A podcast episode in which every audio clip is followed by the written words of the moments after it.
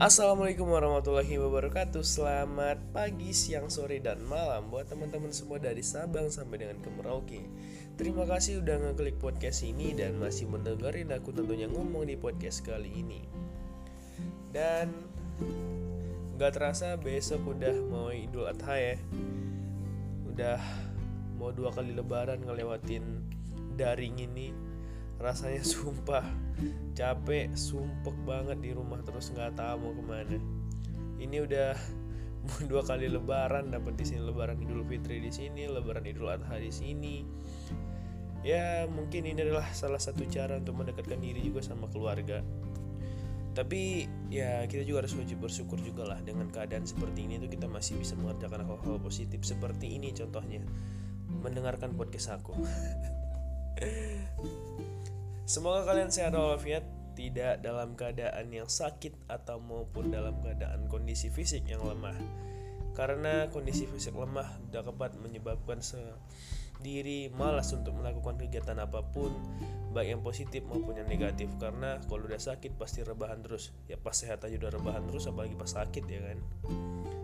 Nah, hari ini tuh aku mau ngomongin soal kuliah sama waktu SMA.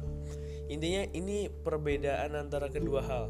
Misalnya apa yang aku rasakan antara perbedaan waktu SMA dan udah kuliah. Ya mungkin aja ini podcast bisa berguna buat kalian yang bakalan jadi maba atau mungkin kalian yang bakalan uh, apa ya namanya ya bukan bakalan sih lebih keinget masa-masa SMA mungkin sama yang dirasakannya sama aku atau mungkin enggak tapi di podcast ini aku bakalan ceritakan sebenarnya gimana sih rasanya bedanya waktu SMA dengan waktu kuliah. Mungkin uh, utamanya anak-anak SMA ya. Kalau udah kelas 3 pasti datang dari satu sekolah, dari satu universitas. Datang ke SMA SMA tuh kayak ngepromosiin atau mungkin kasih motivasi buat kuliah atau mungkin dari alumnus alumnus terkenalnya bakalan ngasih motivasi kayak bilang kuliah tuh gini loh dek. Kuliah tuh gini gini gini gini gini gitu. Jadi dia lebih ngomongin soal beasiswa soal mata kuliah terus soal apa ya cara pembelajarannya cara pakaiannya cuman itu yang disampaikannya. Sebenarnya itu yang aku rasakan ya waktu kelas 3 waktu aku kelas 3 SMA datang dari satu universitas ngomongin tentang kuliah dia cuma ngomongin soal basic-basicnya doang. Dia nggak jelasin sebenarnya apa aja sih yang bedain SMA dengan kuliah itu. Dia cuma beda bela ini kayak gini uh, kalau ku SMA tuh kan kalian pakaian seragam kalau kuliah tuh pakaiannya bebas nanti kita bakalan ngulik sebenarnya bebas nggak sih pakaiannya. Terus dia ngomong uh, di situ kalian bakalan yang ngajar dosennya nggak ngajar. Kalian tuh yang bakalan jadi bahan dosennya cuma dengarkan. Apakah seperti itu?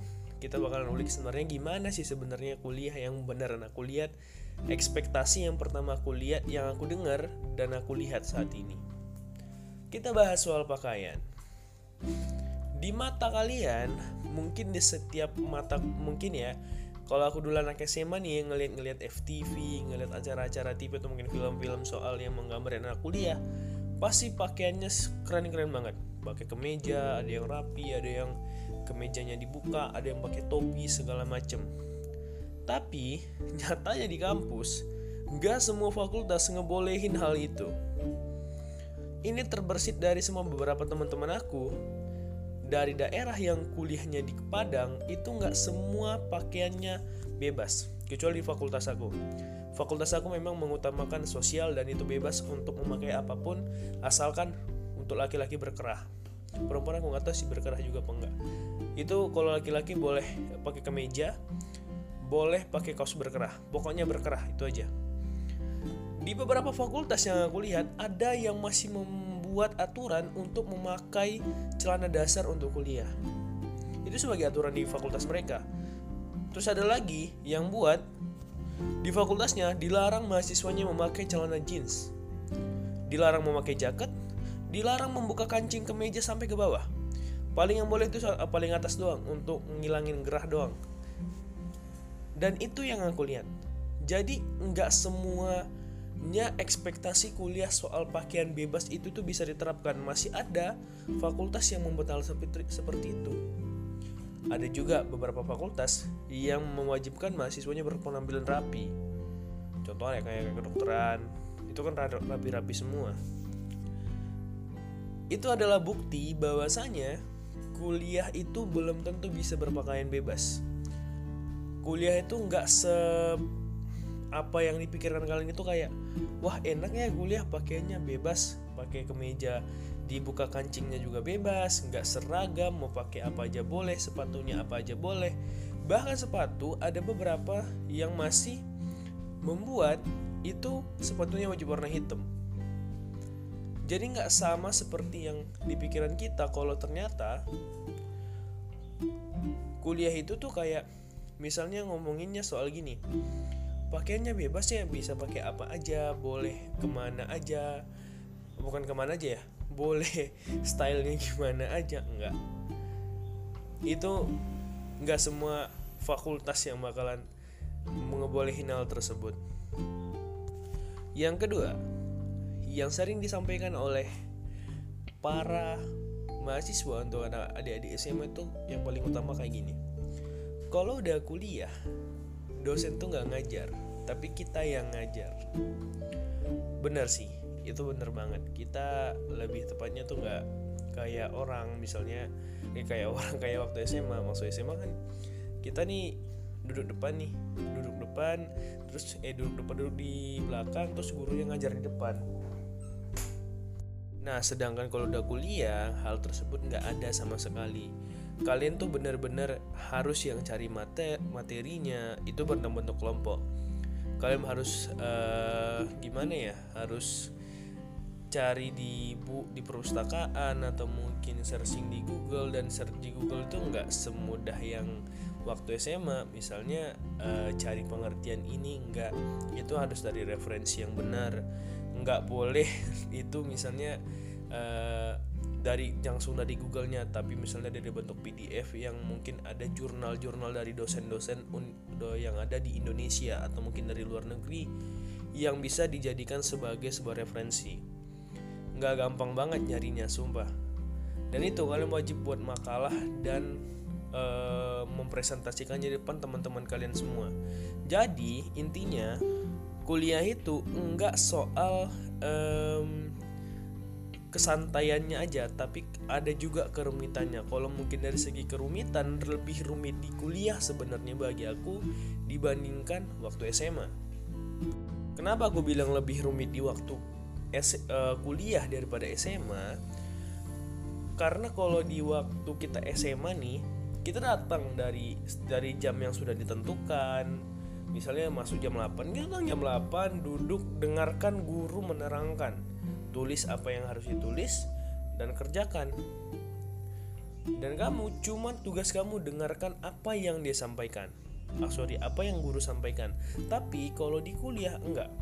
Mahasiswa itu semua cari referensi masing-masing. Punya referensi punya harus punya sebuah jiwa kritis yang tinggi banget. Jadi kalau teman kita presentasi di depan itu nggak kayak misalnya ah udahlah gitu. Enggak itu bakalan banyak banget yang mengkritisi. Misalnya itu kayaknya salah pengertian ini. Dari pengertian yang aku ambil begini begini begini katanya. Jadi bakalan ada adu argumen di situ dari beberapa referensi yang mereka pegang. Enggak kayak waktu SMA kalau misalnya waktu SMA nih yang aku lihat nih waktu SMA kalau misalnya yang sering ngomong, yang paling pintar ngomong, yang semua itu paling diam aja. Satu kelompok tuh diam aja, tapi di situ enggak. Enggak ada yang namanya di kelompok tuh ada jubir-jubir tersendiri, enggak. Semua jadi jubir. Ya mungkin ada beberapa hal untuk cari muka, cari nilai segala macam itu kan terserah. Tapi intinya kalau udah kuliah, inti yang aku bilang ini adalah enggak bisa diam maksudnya nggak bisa udah datang dengerin diem aja nggak. Nggak bisa kayak gitu. Kuliah tuh adalah di mana kalian tuh memang benar-benar memikirkan sebenarnya itu benar nggak sih? Harus punya tanda tanya yang besar banget dalam pikiran kalian kenapa itu dan apa itu? Maksudnya gimana? Terus kalau harus gini ini tuh mau ngapain? Itu yang aku lihat. Jadi kalau ada yang bilang sama kalian oh, jadi mahasiswa itu atau anak kuliah itu gampang sebenarnya dibilang gampang enggak dibilang sulit juga enggak. Sebenarnya sih tergantung kitanya juga ngelewatin ini semua memang benar-benar kepengen ngelewatin atau atau ya cuma main-main doang. Selanjutnya nih ini yang paling sering banget nih pertanyaannya anak SMA kalau sama anak-anak kuliah nih bang kalau udah SMA udah kuliah rambutnya bebas nggak sih? Nih kalau nih di sini ada mahasiswa yang dengerin podcast aku menurut kalian bebas nggak sih rambut mahasiswa? Untuk laki-laki nih ya karena kalau cewek kan dia kan pakai jilbab ada juga enggak sih? Sebenarnya bagi yang beragama non muslim kan tidak memakai jilbab. Sebenarnya untuk rambut sebenarnya juga kembali setiap fakultas itu melarang untuk berambut uh, menentukan rambutnya. Ya mungkin tidak seketat kalau mungkin kalian di sekolah-sekolah ternama misalnya harus harus 2 cm atau 1 cm intinya harus catam atau botak. Enggak. Kalau kuliah ya terserah yang penting ada beberapa fakultas yang melarang mahasiswanya untuk gondrong. Ya karena nggak semuanya yang memperbolehkan hal tersebut untuk gondrong. Ada mungkin fakultas membolehkan gondrong tapi rambut harus diikat. Jadi nggak sama. Jadi kalau kalian ngelihat banyak kok bang mahasiswa-mahasiswa yang gondrong, mahasiswa-mahasiswa yang rambutnya panjang-panjang, mereka itu memang benar-benar uh, mungkin ya, mungkin di fakultasnya tidak ada larangan untuk memakai hal tersebut atau mungkin ya di, di fakultasnya santai-santai aja. Nggak ada larangan untuk masalah rambut untuk laki-laki. Dari semua yang kalian dengar itu tadi dari masalah rambut pakaian dan cara belajar itu masih belum semua. Belum lagi masalah pergaulan. Kalau mungkin kita bicara masalah pergaulan itu semua tergantung kita sendiri. Ini aku saranin ya buat kalian yang bakalan jadi mahasiswa. Kalian mau kuliah di mana pun mau di daerah sendiri di luar daerah ataupun di luar negeri ya jangan pernah berpikir untuk menjadi orang yang memikirkan sendiri-sendiri atau mungkin egois. Di kuliah tuh nggak ada kayak gitu. Tapi bukan berarti kamu bergantung terus sama orang bukan. Tapi harus ada jiwa sosial yang kamu pegang. Jadi kalau kita udah jadi mahasiswa apalagi kalau misalnya kamu datang dari luar daerah dan kuliah di satu daerah yang memang benar-benar kamu itu nggak pernah uh, kuliah nggak pernah datang ke sana nggak ada keluarga di sana kamu perlu yang namanya meningkatkan jiwa sosial. Trik yang aku pegang itu pertama itu kalau aku pribadi ya itu misal gini aku kuliahnya di di Padang. Tentunya ada dari beberapa mungkin ada puluhan orang mahasiswa dari dari dari daerah sini yang kuliah di sana juga. Dan itu dijadikan jadi teman tapi bukan berarti itu terus teman kita. Bukan berarti berteman sama mereka jelek enggak. Maksudnya jangan itu aja teman kita. Kita tidak berteman juga sama sana tapi anggap mereka adalah keluarga kita. Karena kita nggak punya keluarga di sana dan mereka adalah keluarga kita. Karena mereka orang daerah kita dan ngerti sama kita. Makanya di setiap universitas itu biasanya ada namanya organisasi daerah yang memang benar-benar dibentuk. Kayak misalnya ini adalah cara untuk mengumpulkan orang-orang misalnya dari Mandailing untuk dikumpulkan di Kota Padang yang kuliah di Padang. Kita berkumpul bersama, kita adalah keluarga. Di sini kalian butuh sesuatu, ngomong aja. Anggap saya abang kalian, anggap ini kakak kalian, anggap ini teman-teman kalian adalah saudara kalian katanya. Dengan cara seperti itu kalian lebih mudah. Emang penting ya mereka sebenarnya orang daerah tersebut kalau sebenarnya kita udah udah kuliah nanti. Kan mereka belum tentu satu jurusan sama kita belum tentu satu fakultas dan sebelum tentu satu mata kuliah. Tentu dong urusannya beda-beda. Apa masih perlu kita sama mereka? Masalah hidup tuh bukan hanya soal tentang kalian punya masalah tentang studi kalian atau tentang kuliah kalian tapi banyak hal. Contoh kecilnya. Nih ya contoh kecilnya nih. Akhir bulan uang belum dateng nih dari kampung. Kalau minta mungkin ada jiwa sama seperti aku rasa nggak enak juga ngomong sama orang tua untuk minta terus-terusan. Terus gimana dong cara cara gampangnya? Ya di sinilah saatnya kalian minta tolong. Bukan berarti memanfaatkan bukan. Di sini ada sebuah jalan yang bisa kalian lewatin karena apa? Karena kalian punya keluarga tadi. Keluarga bakalan melindungi keluarganya sendiri. Itu yang bakalan kita ambil analoginya. Nggak mungkin dong ada keluarga yang mau menjerumuskan keluarganya sendiri. Enggak karena kalau keluarga tuh bakalan mikirnya gini. Dia udah makan belum sih? Dia udah gini udah ngapain sih sebenarnya? Nah itu yang bakalan membuat kenapa di sana ketika kamu punya keluarga dalam tanda kutip oh teman-teman dari daerahmu sendiri mereka bakalan mudah untuk e, ngajak kamu atau untuk membantu kamu dalam kalau kamu dalam kesusahan. Apa pun bentuk kesusahannya. Gimana? Agak lumayan lah ya untuk mikirin sebenarnya kuliah itu gimana.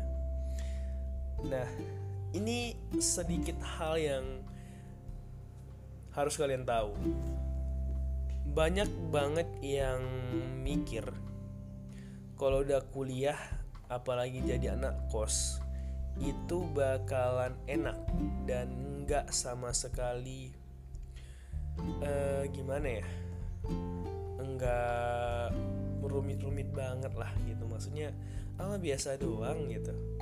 Bebas nggak diapain sama orang tua gitu. Oke okay, mungkin itu benar kita akui jika bebas dari orang tua dan itu adalah salah satu hal enak. Kenapa? Mungkin bagi aku pribadi aku lebih bisa untuk terus berkarya. Bukan berarti orang tua aku untuk membatasi aku untuk berkarya bukan. Cuman beda ruang lingkupnya kalau kamu mungkin di rumah kamu harus mikirin jam pulang balik ke rumah harus jam berapa. Tapi kalau kamu udah ngekos itu nggak ada lagi. Sudah tergantung diri kamu sendiri karena kamu yang bakalan jaga diri kamu sendiri. Cuman sebenarnya enak gak sih sebenarnya jauh dari orang tua dan ngekos? Ada enaknya ada enggaknya. Enaknya tadi itu kamu lebih leluasa untuk melakukan hal kegiatan apa pun yang kamu mau tanpa dibatasi untuk memikirkan jam berapa harus pulang ke rumah. Tapi kalau kamu sudah ngekos bukan berarti kamu enak-enakan terus. Misalnya gini kamu itu adalah orang yang pendiam dan tidak mau bersosial.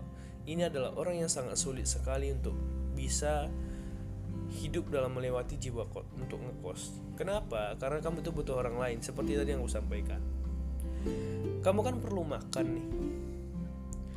Kamu bakalan satang di satu daerah yang belum tentu masakan di daerah tersebut cocok dengan selera lidah kamu. Selera lidah di Indonesia ini beda-beda, belum tentu sama dan belum tentu juga harganya worth it juga. Intinya harganya belum tentu pas lah di kantong. Di sini kalau kamu mikirnya enaknya ngekos tuh kamu bisa makan apa aja mungkin kamu belum tahu rasanya gimana kalau kamu makan. Tapi nggak sesuai dengan selera lidah kamu misalnya kamu orang yang nggak suka pedas tiba-tiba kamu datang di satu daerah yang benar-benar semua masakannya pedas itu sulit banget. Mungkin kamu bakalan sering bolak-balik ke kamar mandi karena saking tengah cocoknya. Atau kebalikannya kamu suka pedas tapi daerah tersebut lebih banyak menggunakan masakan yang manis. Nggak cocok dengan lidah dan nggak selera makan. Terus apakah bakalan setiap hari bakalan makan enak? Belum tentu pengeluaran itu kita yang handle sendiri. Handle nya gimana? Misalnya gini kamu sekian sekian lah sebulan katanya. Pengeluaran kamu itu belum tentu makan belum lagi tentunya untuk misalnya kamu punya sepeda motor untuk minyak kendaraan. Kalau kamu misalnya tentang keperluan-keperluan kuliah lainnya belum lagi untuk biaya hidup lainnya beli ini beli itunya atau mungkin kamu jalan tiba-tiba nyenggol telur ayam terus kamu harus ganti rugi lagi satu papan itu kan misal ya. Misal. Ya belum tentu sih kan Nah, maksudnya intinya tuh untuk kuliah apalagi merantau belum tentu enak. Walaupun dibiayain. Karena kamu yang bakal menanggung jawab diri kamu sendiri. Kamu yang bakal menentukan kamu mau jadi apa. Intinya dari sini aku bilang bahwasanya mulai dari hari ini jangan jadi orang yang apatis tapi jadilah orang yang apa ya namanya ya lebih ke mikir mulai hari ini tuh jangan lagi jadi orang-orang yang egois banget tapi jadilah orang yang bersosial memikirkan orang lain juga berjiwa kritis yang sangat tinggi dan pandai memilih teman. Jangan langsung terjerumus ngeliat ini wah wah keren nih orang. Nggak. Untuk next kayak aku bakalan ngebahas soal sebenarnya pergaulan atau mungkin uh, kayaknya asik sih sebenarnya di podcastnya aku ngebahas-bahas ini semua soal-soal kuliah dan bedanya waktu SMA mungkin kuliah versus expect, uh, ekspektasinya kuliah tuh lah. Ini bakalan aku buat jadi segmen ekspektasi kuliah Terima kasih sudah dengerin podcast ini dan assalamualaikum warahmatullahi wabarakatuh.